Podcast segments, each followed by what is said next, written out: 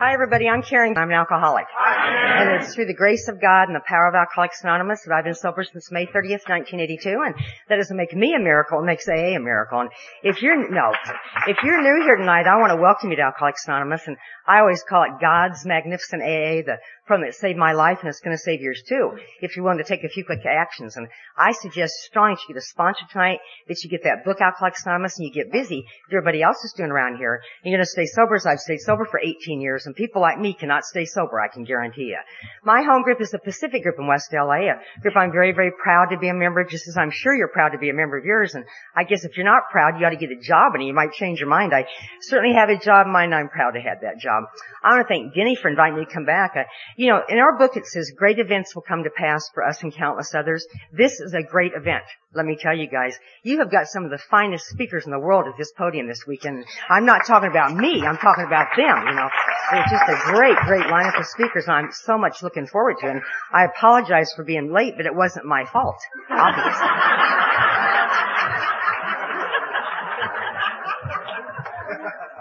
on the airplane, I started crying. I thought, Wendy's my hostess. What's going to happen this time? No, that's not. That's not. Anyway, Denny, thank you for inviting me. I'm honored to be at this podium this weekend. And, you know, I've been taught to do an awful lot of things before I ever wrote my big mouth. And one thing is to talk to my sponsor, and Clancy sends you his love and very best wishes tonight. And if anybody in this room is wondering why I have a man for a sponsor and why I have Clancy for a sponsor, it's really quite simple. I did not get sober in California. I got sober in a place called Lincoln, Nebraska. It was just a well, it's just a goddamn terrible place to get sober if you want to know the truth. Uh, there's parts of Nebraska that are good to get sober in, but that's not one of them, I gotta tell you. And I went through 19 sponsors in that town. I wasn't doing very well, let me tell you. And, and thank God the old timers in A loved me enough to get my current sponsor. And I can tell you that my life has done nothing but totally, completely turn around as a result of that. And I absolutely adore the ground that, that man walks on. And I talked to him last night before I left this morning and, and he said, well, get up there and share your experience, your strength, and your hope and tell those people what it was like, what happened, what it's like now. Ignore the old timers. They got it. They don't need your inspiration, my dear. And, and talk direct to those new people with the life and blood of AA. And I believe it as I stand here and I welcome you and I hope that you stay. And then I think I did without a doubt the most important thing I can ever do. And that's to say, God, please help me say what you want me to say to these people. God is very much a part of my life tonight, you guys. It did not used to be that with me, I can guarantee you. You know, I have to tell you guys, you know, when I got my current sponsor, I had to change my sobriety date. And, you know, if you're smoking marijuana in this room now, you are not sober now, Alcoholics Anonymous, I would tell you right this minute. And if I had to change my date, then by God, so do you. But anyway, uh, I got, uh, my current sponsor, and I tried to explain to him that where I'm from in Lincoln, Nebraska, you can have two sobriety dates, one from alcohol and one from drugs. He pointed out to me that I was in Southern California. We had one date to get my date changed, and I was just smart ass when I got my current sponsor, and I said, where does the book mention pot? He said, well, the book does mention pot. And I said, Clancy, I have read that book. It does not talk about marijuana in that book. And he said, if I find the word pot in that book, will you change your sobriety, never argue with me again? And I knew I was making a bad deal, you guys, but I did it anyway. And I'll be damned if he didn't flip open the big book of Alcoholics Anonymous on the first page of Bill Wilson's story, it says, died by musket or by pot. I said, I said, uh, that is not what that means. He said, quite frankly, my dear, I don't care what it means.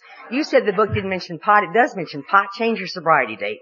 And my life has flourished, I gotta tell you guys. But I'm delighted to be here. I really mean that. I loved it the last time I was here and stuff. And I'm also delighted that you don't have a glass plum. You can see your speaker. I had this terrible experience on the East Coast. I was out there giving a talk and right in my talk, my skirt fell off in front of 3,000 people. And, and, uh, and this glass plum, you could actually see the speaker and stuff. I thought, that makes me crazy being in back of because it just makes me so nervous and stuff. And anyway, this black suit on with this wraparound skirt and the button came in and I thought, my God, my skirt's gonna fall on the floor. And it was too late. It was on the floor. But you guys, you know what? Alcoholics Anonymous has taught me to wear underwear and thank God I had some on.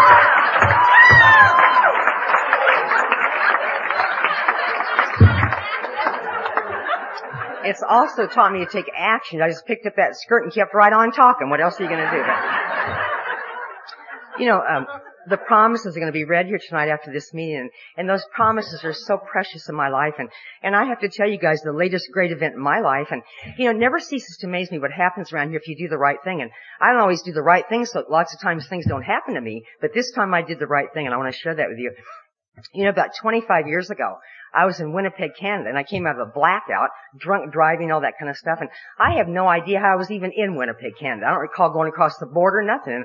And I was in this car, and I thought, where am I, and whose car is this? And last night, I remember, I was at my boyfriend's house in North Dakota, and we got in a fight, and I took his car, and I didn't know that car was stolen. I never would have taken a stolen car, and I don't know how you report a stolen car stolen, but he did, by God. And, and uh, you know, my, my per- perceptions of reality have always been so distorted, I can't begin to tell you guys. And I always think of the Royal Canadian Mounted Police on horses chasing you. I didn't know they were in cars chasing you, but anyway, this guy pulled me over, this Mountie pulled me over and came up to my window and he said, young lady, do you know how fast you were going? And I said, no, I don't know how fast I was going. And he said, well, you're going 90 miles an hour. And I said, well, I didn't mean to do that. And he said, and I smell alcohol. Get out of the car.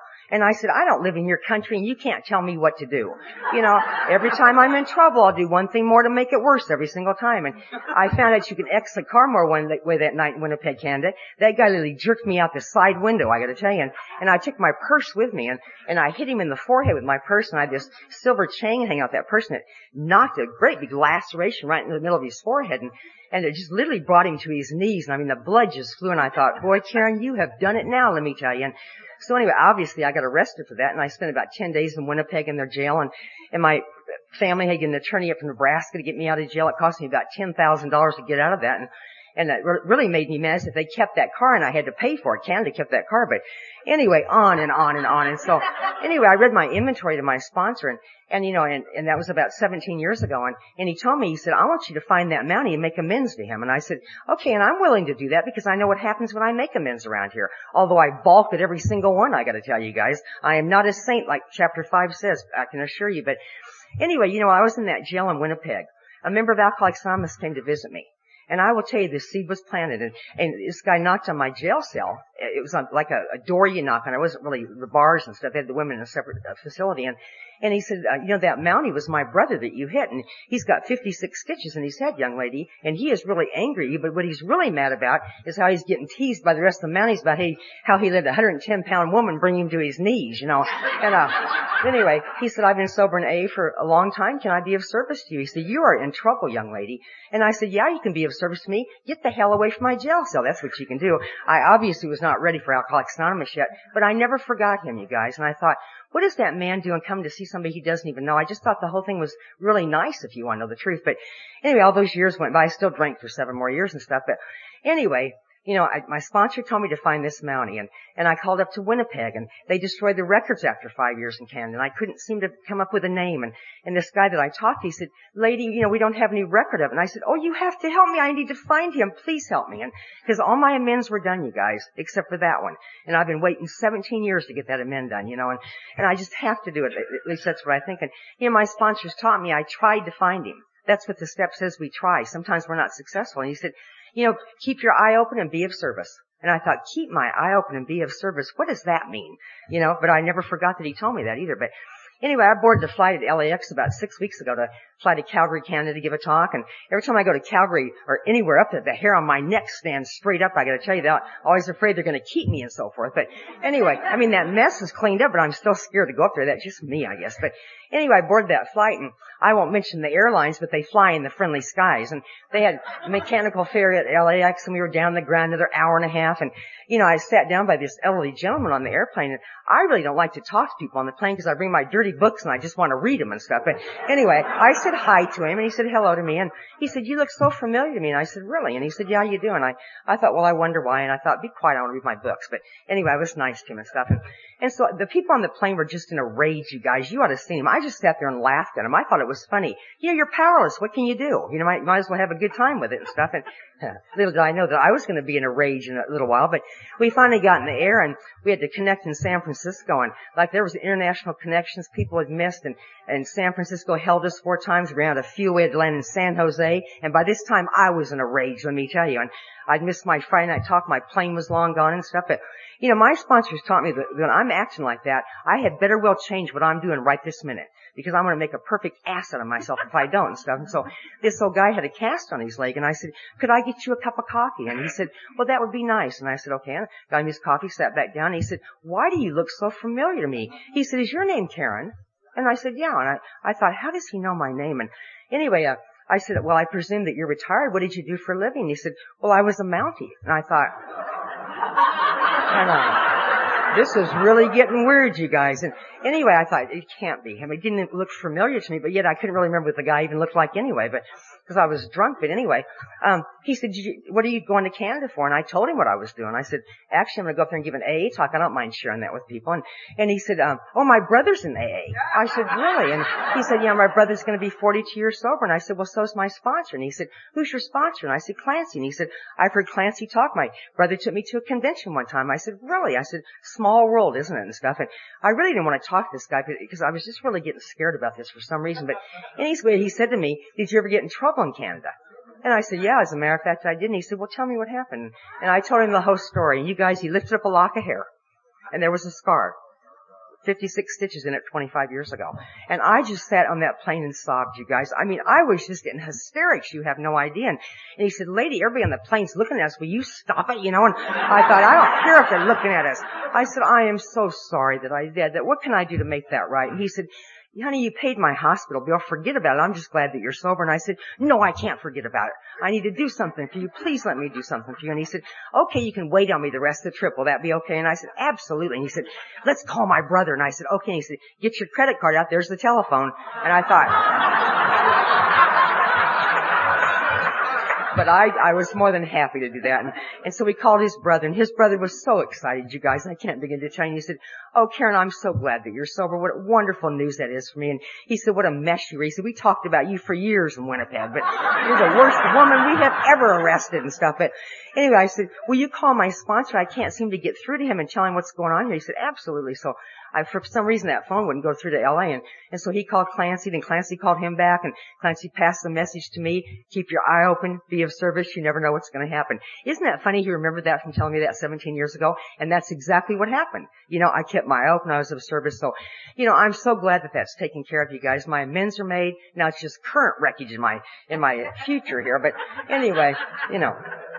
The day I got sober, I weighed 95 pounds. I was the color squash had an alcoholic hepatitis, I had a liver cirrhosis, I had ruptured esophageal varices, and if you guys don't know what that stuff is, you don't want to, is because you die from that kind of stuff. And I was standing on Skid Row in Lincoln, Nebraska, sucking on a bottle of Mad Dog.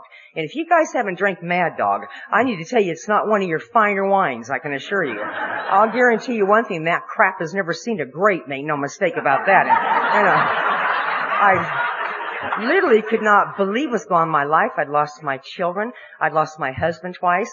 I don't really care about that, I want you to know. I'd lost my car. I'd lost my house. I destroyed every relationship I'd ever had with anybody. And I was clearly dying from alcoholism. And then I lost the one thing that brought my Nielsen's disease. I lost my nursing license. And you guys, I love my profession. It absolutely devastated me, but did not stop me from drinking. And there's a reason for that, and it's in the big book of Alcoholics Anonymous. Because I have an obsession that somehow, someday, I will learn to control and enjoy my drinking. The persistent illusion is astonishing, just like our book talks about many of us pursuing the gates of insanity and death. And I'll guarantee you one thing. I was in the gates of insanity. I got sober and almost into my coffin. And I am so grateful for this program as I stand here tonight. I cannot begin to tell you. And you're going to soon see why and stuff. But you guys, I come from a wonderful home there in Nebraska, and I want you to know that, and my mother wants you to know it too, I'll guarantee you that. You know, my mom died seven years ago, and I miss that woman so much I cannot begin to tell you.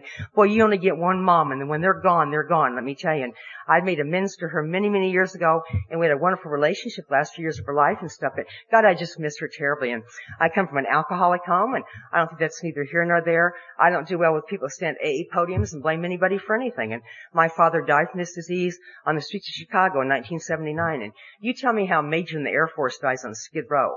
I don't know how that happened, than the fact he was an alcoholic. And whether he ever found A or not, I do not know. I just know that he certainly did not stay sober as a result of it. And, you know, one more time tonight, this is a cunning, baffling, powerful disease that kills people. This is not a game I'm playing up here. This is serious business. And I would give anything in the world if my father were alive tonight, because we would have a lot to talk about, I gotta tell you. I have a sister who was Miss Rah Rah in high school and homecoming queen and cheerleading and all that kind of stuff and made straight A's and never cracked the book and I made straight F's and never cracked the book and that was the difference. But you know that woman, it was a model for many, for Neiman Marcus for many, many years. She's a beautiful, beautiful woman. She looks nothing like me, I gotta tell you. And, and we were growing up, I was just so jealous of her, I can't begin to tell you. And, you know, I found out about my sister in sobriety, that she's also very beautiful on the inside too, and I never used to even know that. But I have a brother who's a pilot in the Navy in Spain who got from Operation Desert Storm a couple years ago. As a matter of fact, not too long ago, he was over Eastern Asia, you know, he's a fighter pilot and stuff. And we were growing up, I thought my brother was such a dork, you guys. I really did. Straight as an arrow Mike, doesn't drink, doesn't use drugs, doesn't screw around. He was an embarrassment to me if you want to know the truth. Tonight I'm so proud of my brother I can't begin to tell you. You wouldn't catch me over Iraq in any fighter plane, but neither one of these people are alcoholic. And I have another sister who's married to the public defender in Lincoln, Nebraska, who got me out of a whole bunch of trouble when I got sober, and I'm welcome in their home scene. I never used to be. I come from basically a very boring family, going to the truth. They're highly successful people, and they bore me to tears, I gotta tell you guys. I have a couple kids who are 39 and 40 years old, and I know I not old enough to have kids that age, but by God, I sure do. And this is where it really starts getting interesting for me. These kids are anything but boring, I gotta tell you guys. As a matter of fact, they're a couple of jerks if you want to know the truth. You know, but you know what? Those couple of jerks give me five of the most gorgeous grandbabies you have ever seen before in your life. And, you know, I hate to be a bragging grandmother, for I hate people that do stuff like this, but when it's my grandbaby, it's a whole different story, let me tell you. But I have a beautiful grandson. His name is Ryan, and Ryan is 11 years old. And little Ryan, apparently, he's just a nice kid, you guys. I have no idea where it came from and stuff. But anyway, he's quite a gymnast. And, and, uh my son and his wife got a phone call from Budweiser out of St. Louis, Missouri, wanting to train this kid in, in, in training for the Olympics and stuff. And, and my son called me and he said, Mom, what do you think? He's so little. And I said, Jeff, it's your child. I wanted to tell him, let him go, you idiot. It's the opportunity of a lifetime. Let him go. But I did not say that. AA kicked in for me and I minded my own business and I said, he's your child. You have to do what you think is right. And he said, oh mom, I don't know what to do. And I said, well, you know, we have a friend uh, of the family in Nebraska who's a child psychologist. And I said, why don't you have Chris come over and talk to Ryan and see what he thinks? And you know what that child psychologist told my son and his wife? He's a very stable young man. It's the opportunity of a lifetime. Let him go. So I'm happy to report here tonight that my little grandson is in Norman, Oklahoma, trained at Nadia Comaneci and Bart Conner's clinic down there. And, and he called me on my 18th AA birthday in May. And, and you know, I, like I said earlier, great events come to pass. And this is a great event in my life, let me tell you. And that little baby is only 11 years old, you guys. He's never seen his grandmother drink, let me tell you. But this is what he said to me. He says, Grandmother Karen, we're so proud of you. Happy 18th birthday.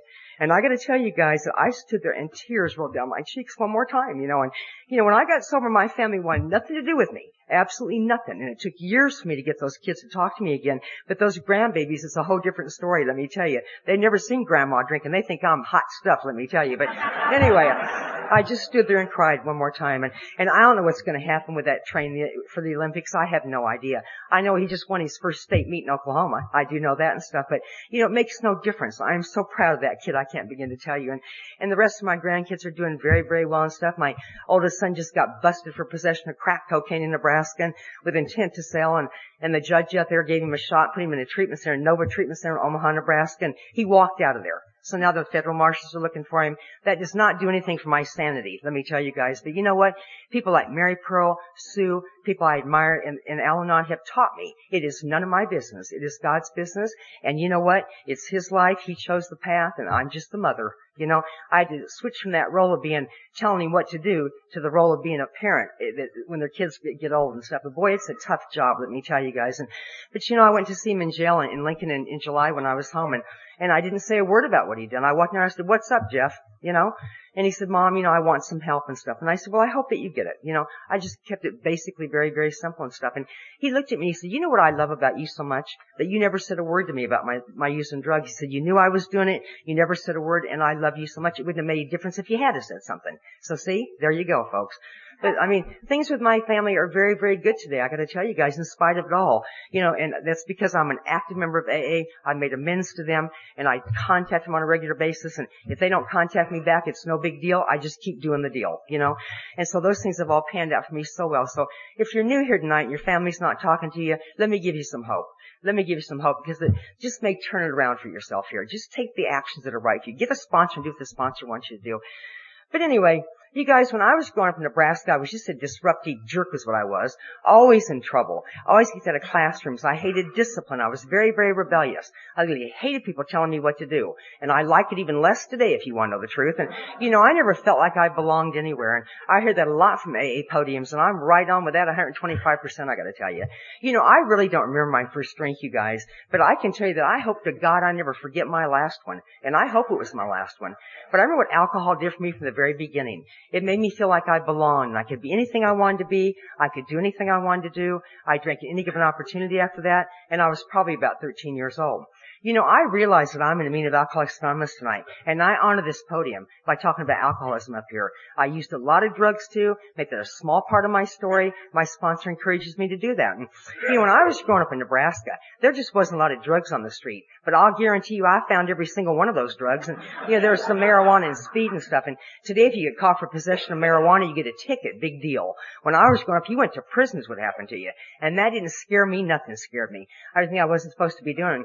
I'm one of these alcoholic females, and I hate to say this from a podium, but it's precisely the way that it was for me, and we're supposed to tell the truth up here, that if you pat me on the head, my pants fall off is what happens to me. And I, I got myself into a lot of trouble when I was growing up. I absolutely love men. I love everything about them. You name about and I loved about them. They've been the downfall of my entire existence, and they remain the same today, I'm sorry to say. And I, I particularly like sick men, and there's a room full of them here tonight. I can just feel it, you know. Girls, that's one thing I love about where I live in Southern California. It has got so many sick men I'm just entertained around the clock 24 hours a day. I have to tell you guys a, a, funny story.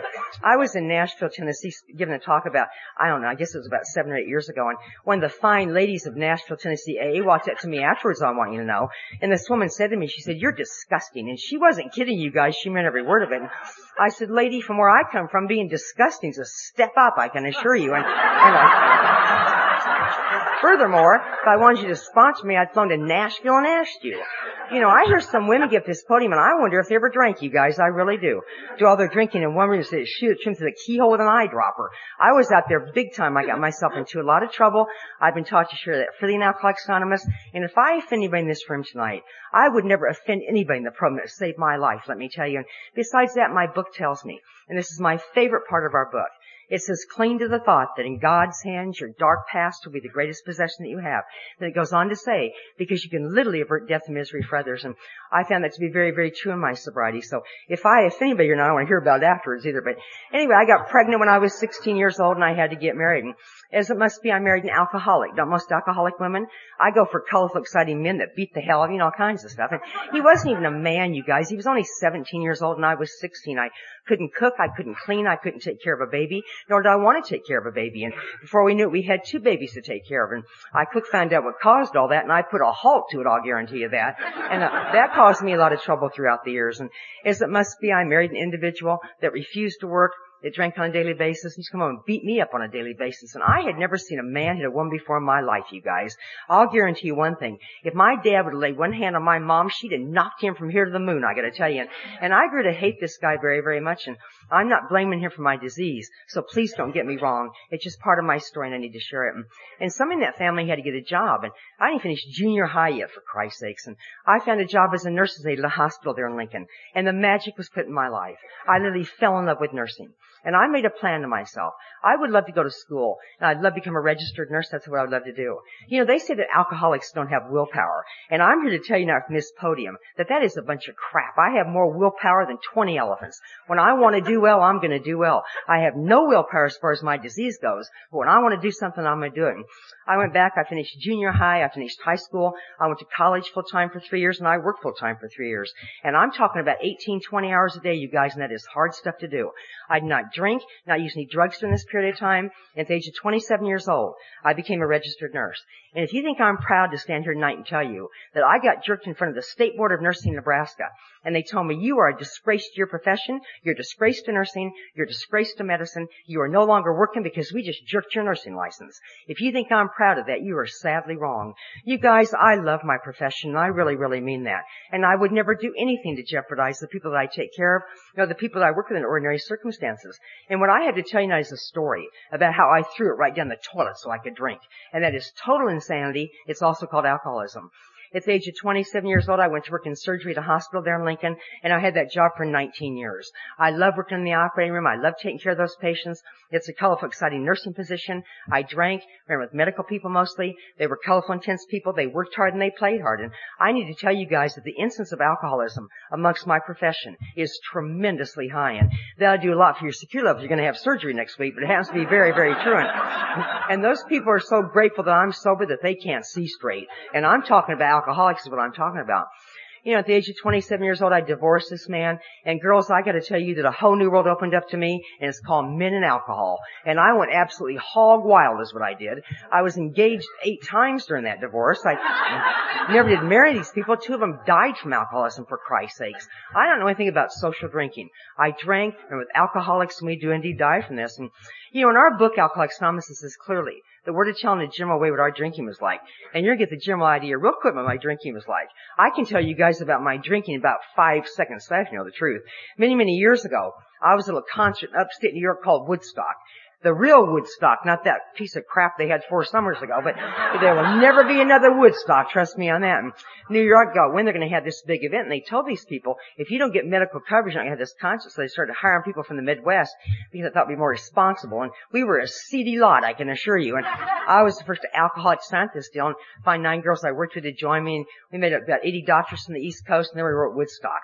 I never seen so much alcohol in one place in my entire life. You could have sold a Basba, no problem whatsoever. And the drugs, it was like a candy store, and everybody was sharing, was sharing narcotics with everybody else. And we had this great big semi truck on that back lot of Woodstock. That was our hospital park back there. And I don't recall being in that semi the entire week. But I do recall what it's like to stand from the stage night that Richie Havens sang Freedom and Joe Cocker and Country Joe and Santana, those groups that I love. I come from the roaring 60s, you guys, and I love rock and roll, let me tell you. And things have not changed in my life one little tiny bit. I loved Elvis Presley and Janis Joplin was my lady, let me tell you. Wouldn't Janis Joplin have been a fine member of Alcoholics Anonymous, you guys? I'd have hung out with Janis, let me tell you. I'd have traded Janis for Clancy any day of the week. No, that's a lie. I don't really mean I wouldn't trade my sponsor for 20 Janis Joplins. Please don't tell him I said that. But anyway, you know, drinking for me at one time was a fun thing, you guys. It'd be a lie for me to say anything but that. But I cannot remember the fun, remember the pain that it caused me. And one more time, I am so grateful for this program, I can't begin to tell you. I'm going to give you a couple quick drinking stories and get my recovery here. You know, I love the horse races too. I love, they're not supposed to be doing. I've been to the horse races in Omaha, Nebraska with a couple of nurses that I worked with and, and the girls told me, they said, Karen, the horse race has been over with for three hours. We're all drunk. Let's go back to Lincoln. And I said, well, run along. I'd met two guys from Council Bluffs, Iowa, and these guys want to take me to a party, and by God, I was going. Like I said, you pat me on the head and I'll follow you anywhere you want to go. And I really can't tell you much about this party, nor the guys that I was with. I just know that I woke up out of a blackout on Highway 2 by Palmyra, Nebraska, a little town of about 200 people. And I found out something very interesting about Palmyra, Nebraska, that they take a dim view of naked women walking on their highways. I found that out. Um, and there I was at 2 o'clock in the morning, walking stark naked down the highway, and my high heels carrying my purse, and it was February in Nebraska, and it's a tad bit nippy out there in February in Nebraska to be doing that.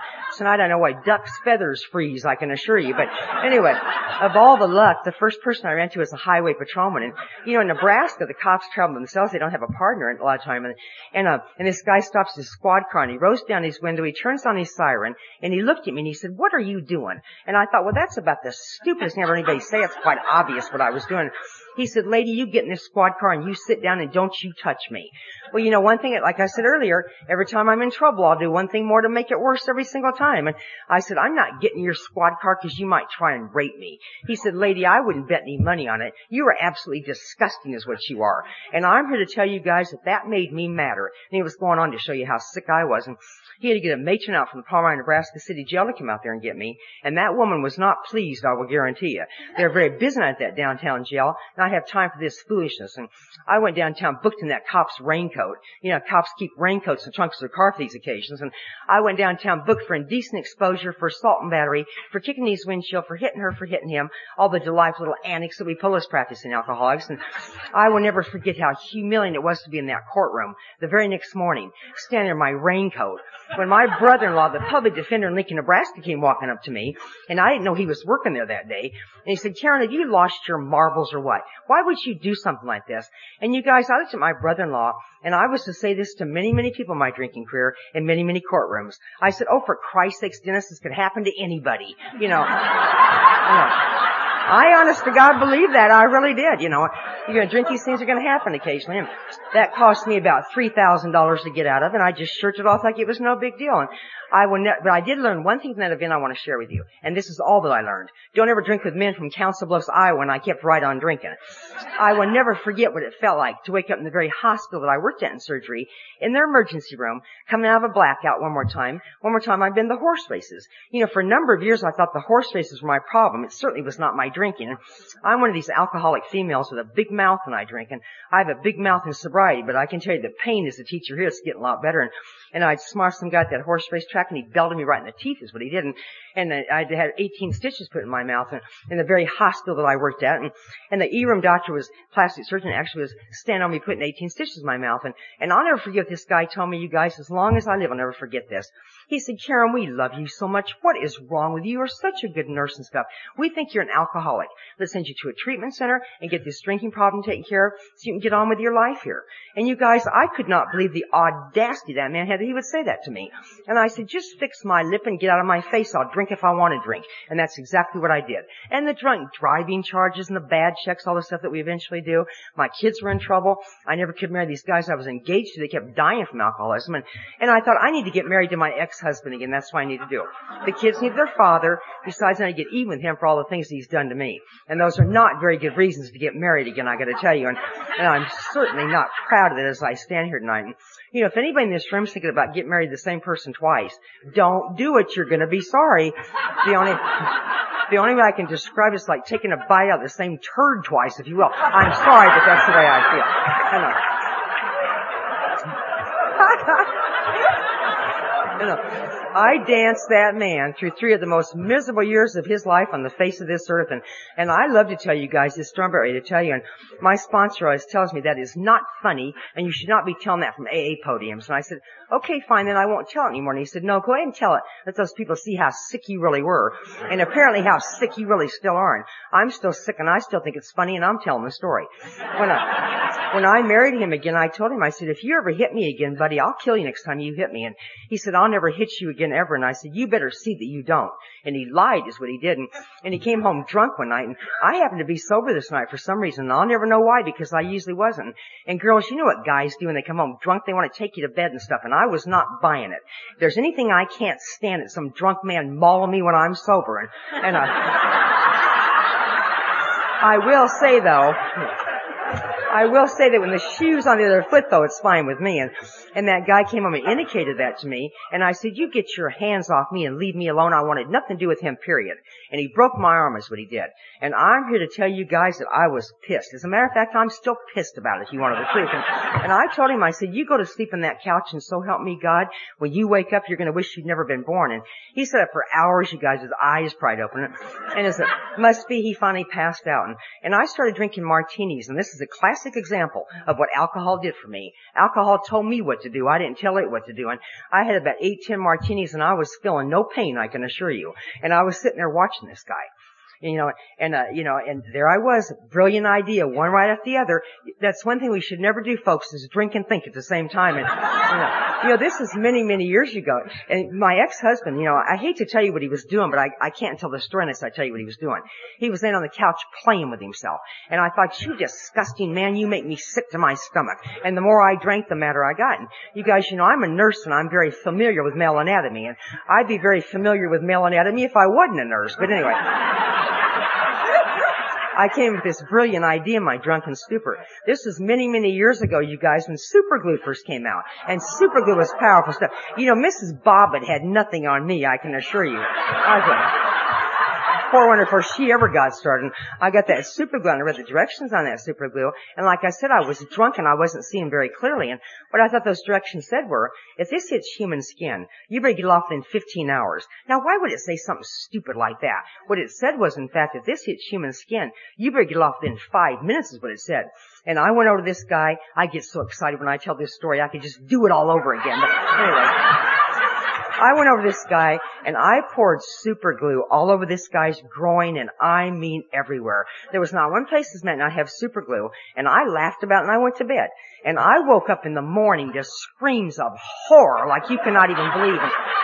You know, I did not mean to hurt this guy as bad as I did and I swear to God that's true. But I'll tell you what happened, my ex-husband. This guy never had the advantage of being circumcised when he was born and now he clearly was, I can assure you. And, and and we had a telephone by our bed there in our bed there in Lincoln. He called the police and the cops were in front of our home with their sirens going. There was an ambulance out there. The neighbors were gawking out of their windows. And, you know, one thing you guys got to keep in mind here, they do not see things like this happen in Lincoln, Nebraska. In California, it wouldn't surprise me one bit, but certainly not there. And, and the cops were laughing, which led me the whole thing was funny. And they said, lady, are you crazy or what? Why would you do something like this? And you guys, I stood and looked at those cops and I said, what makes you think that I did it anyway? I was only standing there with glue on my hands for Christ's sakes. And, and they said, you're under arrest for assault and battery. And I said, you can't arrest wives in Nebraska for assault and battery against their husbands. I knew better than that. And two days later when I got out of jail, I guess I didn't know better than that. And they took that man to the very hospital I worked at in surgery, and he had to have surgery. And one more time, the host staff saw what Karen did, and they took me to jail, I might add, and it turned out to be a terrible, terrible terrible thing.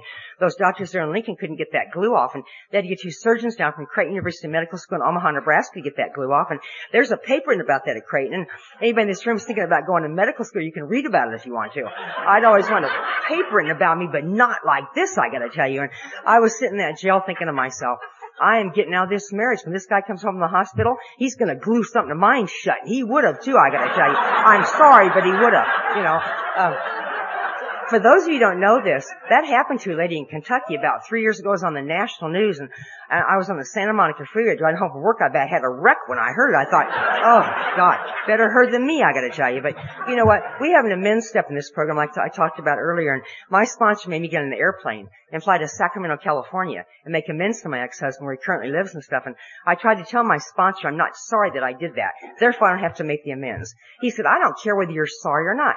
Get on the airplane and get there and do what I'm asking you to do and maybe one of these days you will be sorry. And I'm telling you, but in this room tonight, when that guy sees me, he kind of backs up, let me tell you. But we were able to sit down and talk and stuff and I made my amends to him. And I will tell you guys, I walked away from that man. I was free what I had done to him. I was free of being married to him twice. And I will tell you, the promises in the big book of Alcoholics Anonymous started coming through my life when I made those amends. So I know if this thing works, you just gotta do it for it to work. At this time in my life, I got involved with the most business. Oh, I have to tell you guys a funny story quickly. I, uh, I was at the Lompoc prison. It's a federal prison in Northern California. Up there speaking, and, and they have this. They bring in a speaker once a month, and for the guy for the guys group up there. And, and I was, you know, you I drove up there, and, and I was at the tower, and they have, the guards are up in the tower and so forth. And you have to punch a button and tell them what your business is and so forth. And and I told him, he said, well, what are you doing here? I said, well, I'm here for the AA meeting. He said, okay. He said, well, Mrs. Garrison, do you have any firearms on you? Any anything that would cause any problems? And I said, no. And he said, well, Mrs. Garrison, do you have any super glue on you? You know, and uh, I mean. It totally came from left field. For the first time in my life, I was absolutely speechless, let me tell you. And, and those guys aren't nay. The guard, I mean, the inmates put them up to it and stuff. But I thought, no, I don't have any super glue. Can I come in? You know, you never know what's going to happen here, I'll tell you. But anyway, I divorced that man one more time. And you guys, I got involved with the most bizarre man I've ever met before in my life. This guy told me he was in the mafia. Now I don't think anybody in Nebraska is in the mafia for Christ. It was your typical alcoholic nightmare is what it was. I was drinking on a daily basis. I was taking Valium for severe tremors I was starting to have. It was beginning to be no more fun, I gotta tell you guys. You know, I'm a nurse and I've studied alcoholism. And I knew all about it before I became one. It shows me one more time tonight what our book says is true. Self-knowledge avails us nothing with this disease. It's action that counts. Nowhere in the big book of Alcoholics Anonymous we have a chapter called Into Thinking, but we do have one that's called Into Action. And that's the only reason I'm standing here 18 years sober, I gotta tell you. And, and the day came in the hospital told me, we've had all the crap we're gonna take off of you. We cannot read our nursing staff in the paper anymore. Glue and husbands, drunk driving charges, bad checks. Everything you do in Lincoln's in the paper, I'm sorry to say, and they knew my game, let me tell you. And they said, you're either going to a treatment center, you longer had this job. Well, you guys, you know what? You don't tell people like me that stuff. And I said, you and what army's gonna make me go to a treatment center? And I walked walked out of a job that I love more than the whole world and I cannot say that enough tonight. And I drank and I drank and I died and I died a thousand times over. I went to work at a nursing home there in Lincoln. What I'm about ready to share with you guys is something I'm not proud to discuss from any AA podium. It took me years into my sobriety before I'd ever mention this. I found myself still in drugs in that nursing home. I was still in morphine and Demerol and cocaine and Valium and I get my damn hands on. And I'll tell you why I was doing that. It's not because I like drugs. It has nothing to do with anything. I did it because I couldn't drink at work. And I literally could not go more than three hours without drinking or using drugs. The fun was over. It was something I had to do. And I will tell you guys right up front here tonight, the very thought that I might drink again makes the hair on my neck stand straight up. And that's why I'm an active member of Alcoholics Anonymous and stuff. But Anyway, the day came for me, the people came up to me and they said, Karen, what is wrong with you? You are just weird is what you are. Now you take good care of the patients, you're a good nurse and stuff, but you're just strange. And I remember thinking to myself, you'd be strange too if you had 200 milligrams of Demerol on board. You'd be strange too. And I, threw narcotic keys at him and I walked out the door before they fired me. And I went to Bryan Memorial Hospital there in Lincoln and worked. And you guys, it's a fine, fine facility. And I was drunk on that interview. I got that nursing position. And I'm not talking about falling down drunk. I was just maintaining a certain level of alcohol in my bloodstream that I would not shake and have those violent tremors. That is clearly desperation drinking. Our book describes it vividly. And I was in hot water up to my yin yang, let me tell you. I had to drink, had to take drugs, and it was all over. It was something I had to do and stuff. And the day came when I got caught red-handed stealing some more from them hospital, and this has got to be without a doubt the most humiliating day of my entire life. When they said, you give us your narcotic keys, get out of this hospital, don't you ever walk back in here again. We're reporting this to the State Board of Nursing Nebraska. That's exactly what they did. That's exactly what they should have done. But the two jobs should have done too, as a matter of fact. And to make a long story short here tonight, I lost my nursing license. And to make a long story short and short here tonight, I wound up on the streets of Nebraska is what happened to me. And you guys, I spent two years on the streets. And I will tell you, I have traveled the Midwest, I prostituted myself, and I'll guarantee one thing, that I have seen and done things that no woman should ever see her doing. I'm still so sick in the head sometimes I think to myself, I wouldn't mind seeing some of them again, you know, and my sponsor assures me I'm still a very ill person. You're thinking that kind of crap. And, you know, I've been in nut houses, I've been in detoxes, I've been in jails, I've been in institutions. I cannot think of a thing that didn't have me on those streets as a practicing female alcoholic. And I, things happened to me I would not repeat from this podium tonight, but I'm sure that you have the general idea. And two years went by for me, and there I was back there in Lincoln, standing on Skid Row, sucking on a bottle of Mad Dog. And I certainly had better things intended for myself than to be doing that, I gotta tell you. I will never forget that last day of my drinking as long as I live, and I hope to God it was the last day of my drinking, although I really can't tell you that much about it if you want to know the truth. I apparently was so physically sick I just passed down the streets is what happened to me, but, you know, before that happened, I remember thinking to myself, there was a Hilton Hotel adjacent to that Skid Row area there in Lincoln, and I remember thinking two years ago, I used to stand on top of the Hilton Hotel and drink martinis with surgeons. What am I doing standing on Skid Row drinking with these people? And I rather imagine those folks felt the same way when they arrived there, and like I said, I can't tell you much about it at all. I woke up in an intensive care ward at the very hospital I was born at, the very hospital that I worked at for 19 years, and I will tell you guys clearly that the alcoholic hell for me started the day I got sober. I know people in this room that have been through withdrawal, but it's not a pleasant experience, let me tell you. And, you know, I'm not a very big person. I only weighed 95 pounds the day I got sober. And I was coming off a quarter whatever a day and 200 milligrams of Valium a day. That is a lot of booze. That's a lot of pills, and I had a lot of dying to, let me tell you. You know, they say that most alcohol withdrawal is over within three days, and perhaps it is for some people. It certainly was not for me. It was going to be a long, long time before I was going to start feeling better. And I laid in that intensive care ward. I had tubes coming out of my belly. They were draining fluid off my liver. I had IVs going. And I found myself in withdrawal that was so bad I cannot begin to tell you guys. And I laid in that intensive care ward and I shook and I shook and I died and I died a thousand times over. And I'd scream at those nurses and say, you get me some Librium, you get me some Valium, you get me something. This is absolutely inhumane that anybody should have this kind of withdrawal. And they said, Karen, listen to us. You need to fill her one of those tremors. Maybe you'll never do it again. I went to a fine, fine facility, you guys. They knew exactly what they were doing with alcoholics. And they said, there's nothing wrong with your heart. It's not throwing any irregularities. You're not getting one single drug from us, so quit asking us for them. But let me tell you what these people did for me. And I will be forever grateful as long as I'm sober in this program. You guys, as I stand here tonight, I owe Alcoholics Anonymous a tremendous debt, and you're going to soon see why. Let me tell you. Something I'll never be able to pay back, I can assure you. But they got about 10 people from AA to come and sit with me. And I want to point out something very quickly here. And I don't want me to step on anybody's toes. It's just my personal opinion, okay? I hear people in AA say all the time, we don't go if the alcoholic doesn't call us. Ladies and gentlemen, I am standing here 18 years sober tonight, and I never made no phone call. Those nurses got those people to come, and you know, if it's good enough for our co-founders, then by God, it's good enough for me. Let me tell you, I don't think Dr. Bob called Bill. I think Bill called Bob, if I remember the story correctly. So, you know, I never want to forget that. Let me tell you, when somebody's in trouble, I want myself to be there to, to extend a hand, let me tell you. And, but anyway, you can do whatever you want to do. I'm not saying anything about what you do. I'm talking about what I do. But anyway, I just fell in love with these people and I'll tell you why. There was nobody in my life today I got sober. My family wanted nothing to do with me. They've been through it too many times and I go through it one more time. My mom, who I absolutely adored, had to be hospitalized because of me and put on tranquilizers. My mom did not deserve that by long shot. And I have not forgotten that as I stand here tonight. Although my mom is dead, I have to make constant living amends to that woman. I can do that by being a good member of AA and so forth. But anyway, at 30 days of sobriety, I walked in that official treatment from that hospital. I'm a product of a treatment center. I have no opinion on one way or the other, but apparently I went to a fine one because all they talked about was Alcoholics Anonymous. And you guys, there's a lot of bad ones out there, let me tell you, and thank God I went to a good one. And you know, where I went through treatment, a lot of people got kicked out of treatment for fraternizing. I didn't. Nobody wants to fraternize with an orange person, I can assure you. And, uh, they used to bring the patients over the hospital and they'd say, look at her, see what's going to happen if you keep on drinking, look at her. And I thought, how dare you bring people in my room and say stuff like that. But you know what, in retrospect tonight, I am really glad they did that. I get to think about that before I pick up any drink, let me tell you. But Anyway, I walked in that group. There was 14 guys in that group. I did not do well in that treatment center. As a direct result of my awful behavior, I was an inpatient 30-day program for seven months. That's not much fun, but you know, I completed that seven-month program and I went to an outpatient program. I went to an evening care program. I went to an aftercare program and I found myself a very, very active member of Alcoholics Anonymous in Lincoln, Nebraska. And I wasn't doing one thing the way that you teach people in AA to do it. And I rapidly went through 19 sponsors in that town.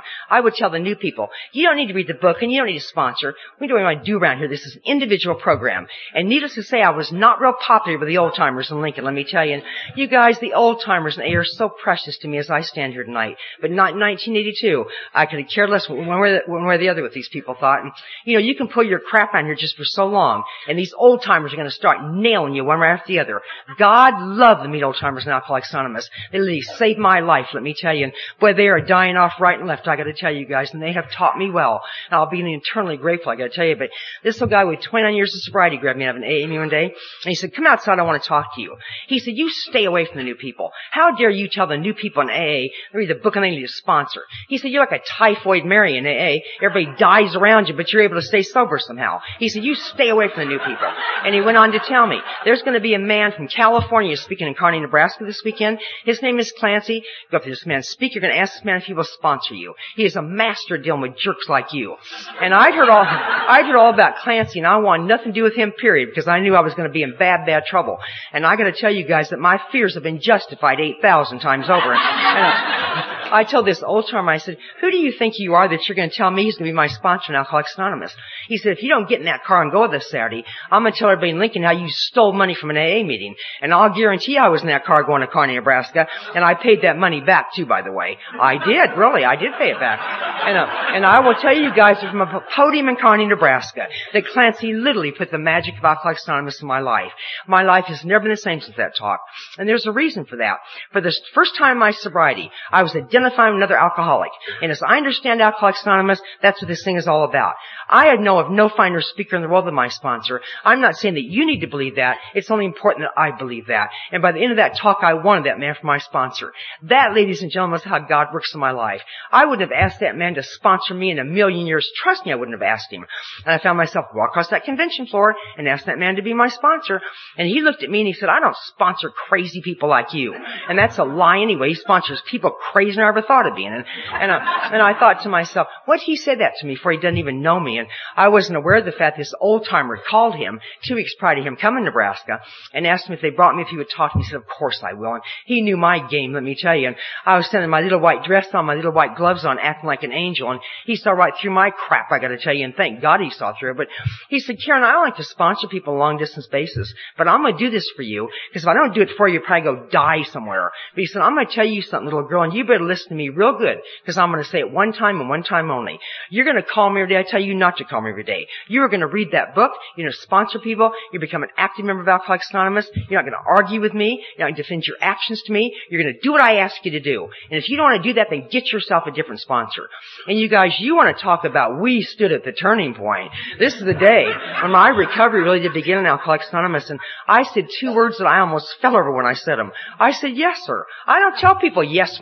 I do not do that. And one more time, God do for me I can't do for myself. Respect's got to start for me somewhere. Might as well start with my sponsor, Alcoholics Anonymous. And I went back to Lincoln. I became very, very active in A in the right way. When I was sponsoring a lot of women in that town, I'm not bragging about that. It's not that much fun to sponsor 56 crazy women in Alcoholics Anonymous, but I grew to love those women very, very much, and I'll tell you why. They literally showed me the first four years of my sobriety what to do and what not to do in this program, and every one of those girls are still sober today, with the exception of one, and she died in a car accident when she was 13 years sober. But she died sober, you guys, and it wasn't because of me. They were active members of Alcoholics Anonymous, and one of the first directions my sponsor gave me, I want you to get that nursing license back.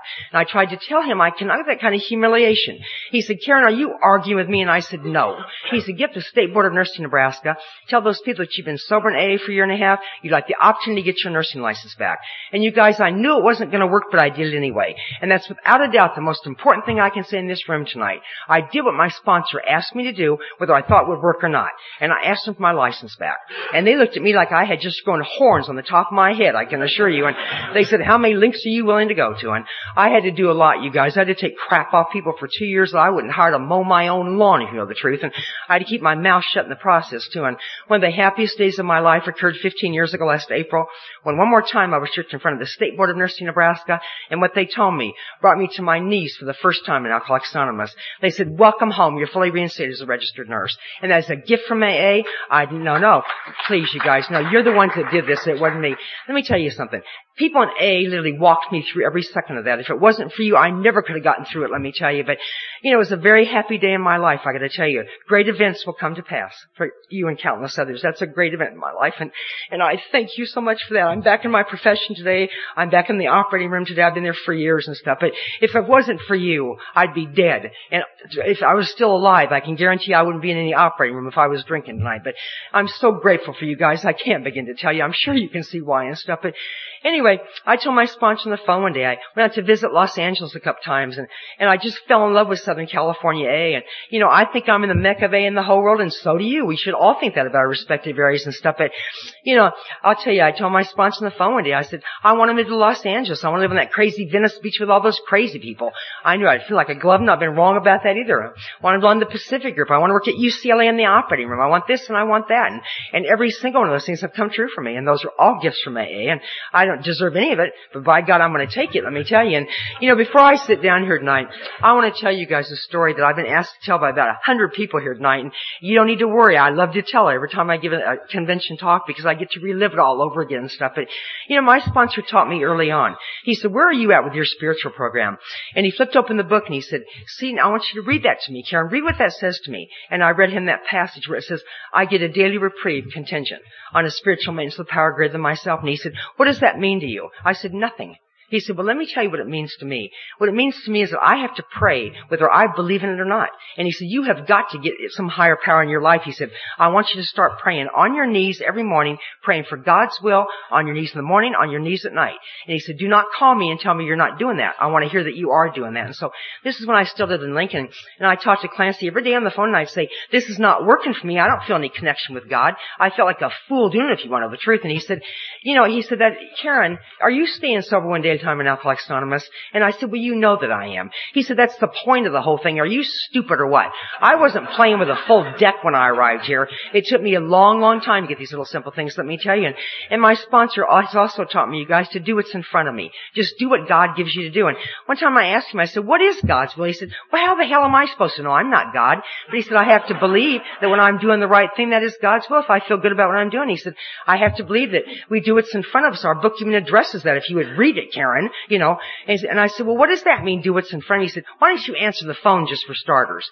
You know, when I got sober, you guys, I didn't have a telephone. It took me a long time to get a telephone in Alcoholics Anonymous. And by the time I got one, I sure didn't want to answer it. It was bill collectors. And, you know, I came in this program $86,000 in debt.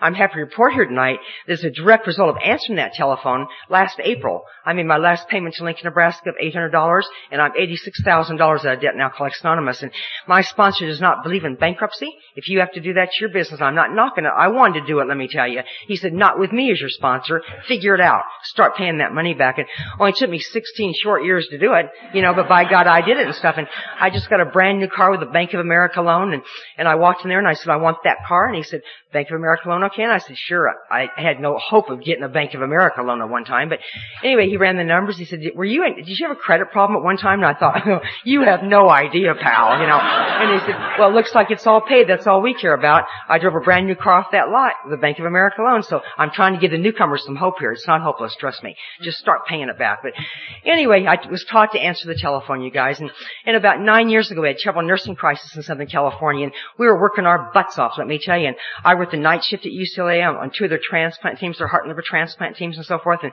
we do a lot of stuff at nighttime. But anyway, this one particular night I want to tell you about, I worked 72 hours that week, and you know, we're like we're too hungry, angry, lonely, or tired. I was a bitch is what I was. But anyway, I went home and I went to bed early because I was off that night. And about two o'clock in the morning, the, the phone rang, and it was my boss. And I thought, I'm not answering that phone. It's, phone. It's either one of the people I sponsor, or it's my boss want me to come to work. But you know what? You guys have taught me. Pick up the telephone and answer it. You know, somebody might be in trouble, and you've taught me too well. I'm sorry to say, but I had to pick up that telephone, and I'm so glad I did. You guys, the most precious thing happened to me. And anyway, sure enough, it was my boss, and she said, I've got 18 people sick over here tonight, and I need your help. We're going to do a liver transplant, little girl that's about three years old. I have nobody to do it. Now get over here and help me. I said, I am not coming over there. I've been worked 72 hours. I can't even think straight. And she hung up on me is what she did.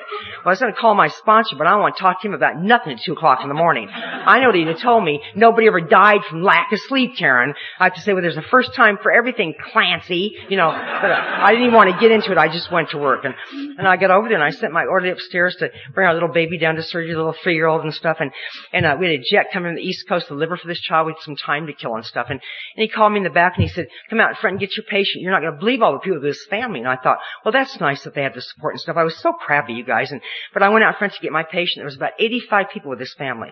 I thought how highly unusual at 4 o'clock in the morning. How highly unusual any time if you want to know the truth. But the f- next thing I noticed was the mother. She had the most beautiful blue eyes I've ever seen before in my life. And the dad was good looking and stuff. And you guys, I looked down at my little patient.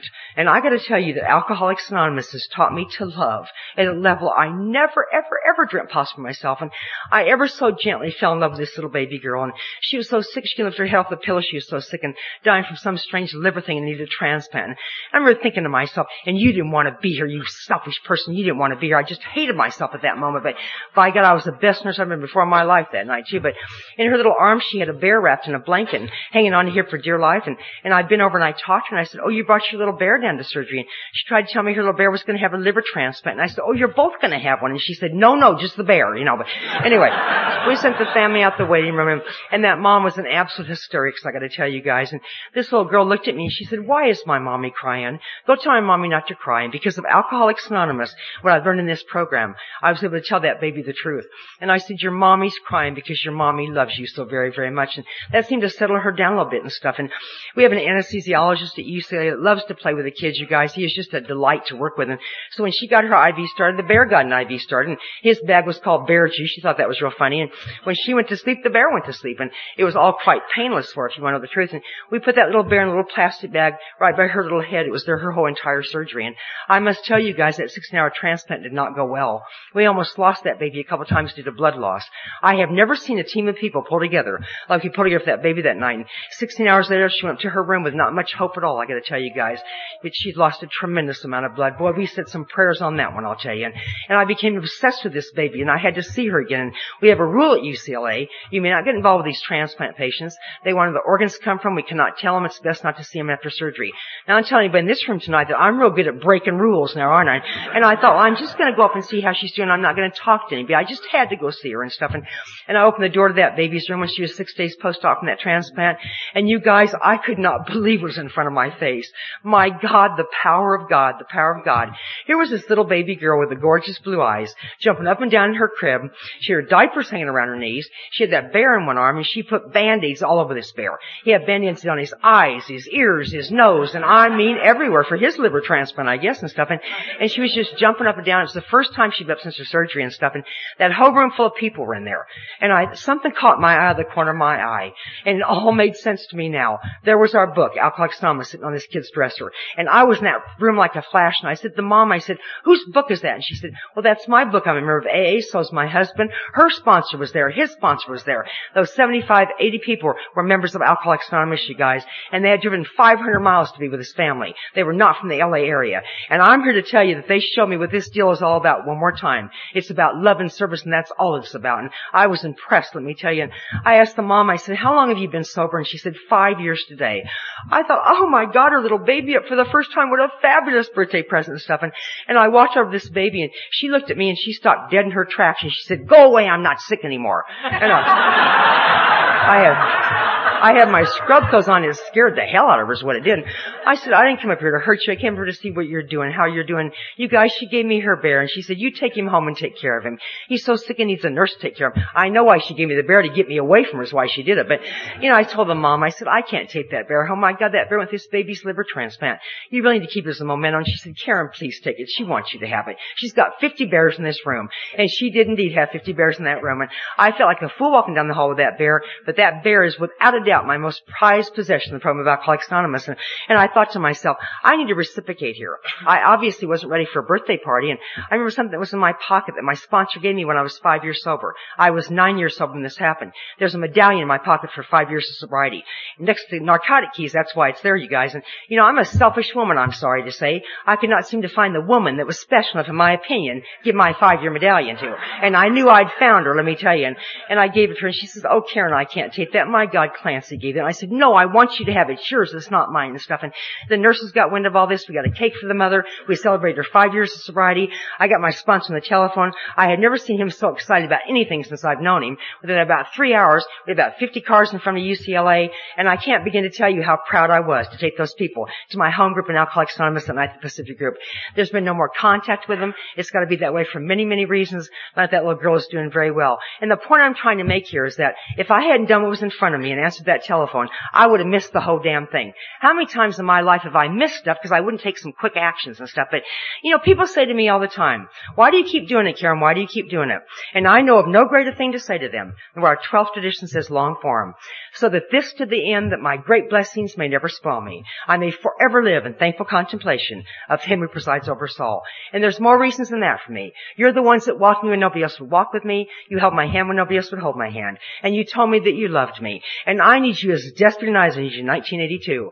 You've taught me how to live. You've taught me how to love. You've taught me how to keep my pants up and all those things. And I don't do any of those things very well. But I'll tell you the one thing that I do with 200% absolute perfection, and that is this, that I love this program more than anything in the whole world. And it's truly a story from an alcoholic hell I cannot even describe. I have truly been given, just like the big book of Alcoholics Anonymous says, I have truly been given the keys to the kingdom. And I'm going to say one more thing and I'm going to shut my mouth here. It has been one hell of a walk from Skid Row, Nebraska to where I stand in Cincinnati, Ohio tonight. And I think that but for the grace of God and Alcoholics Anonymous that I would have missed it all. Thank you for having me and thank you for my life.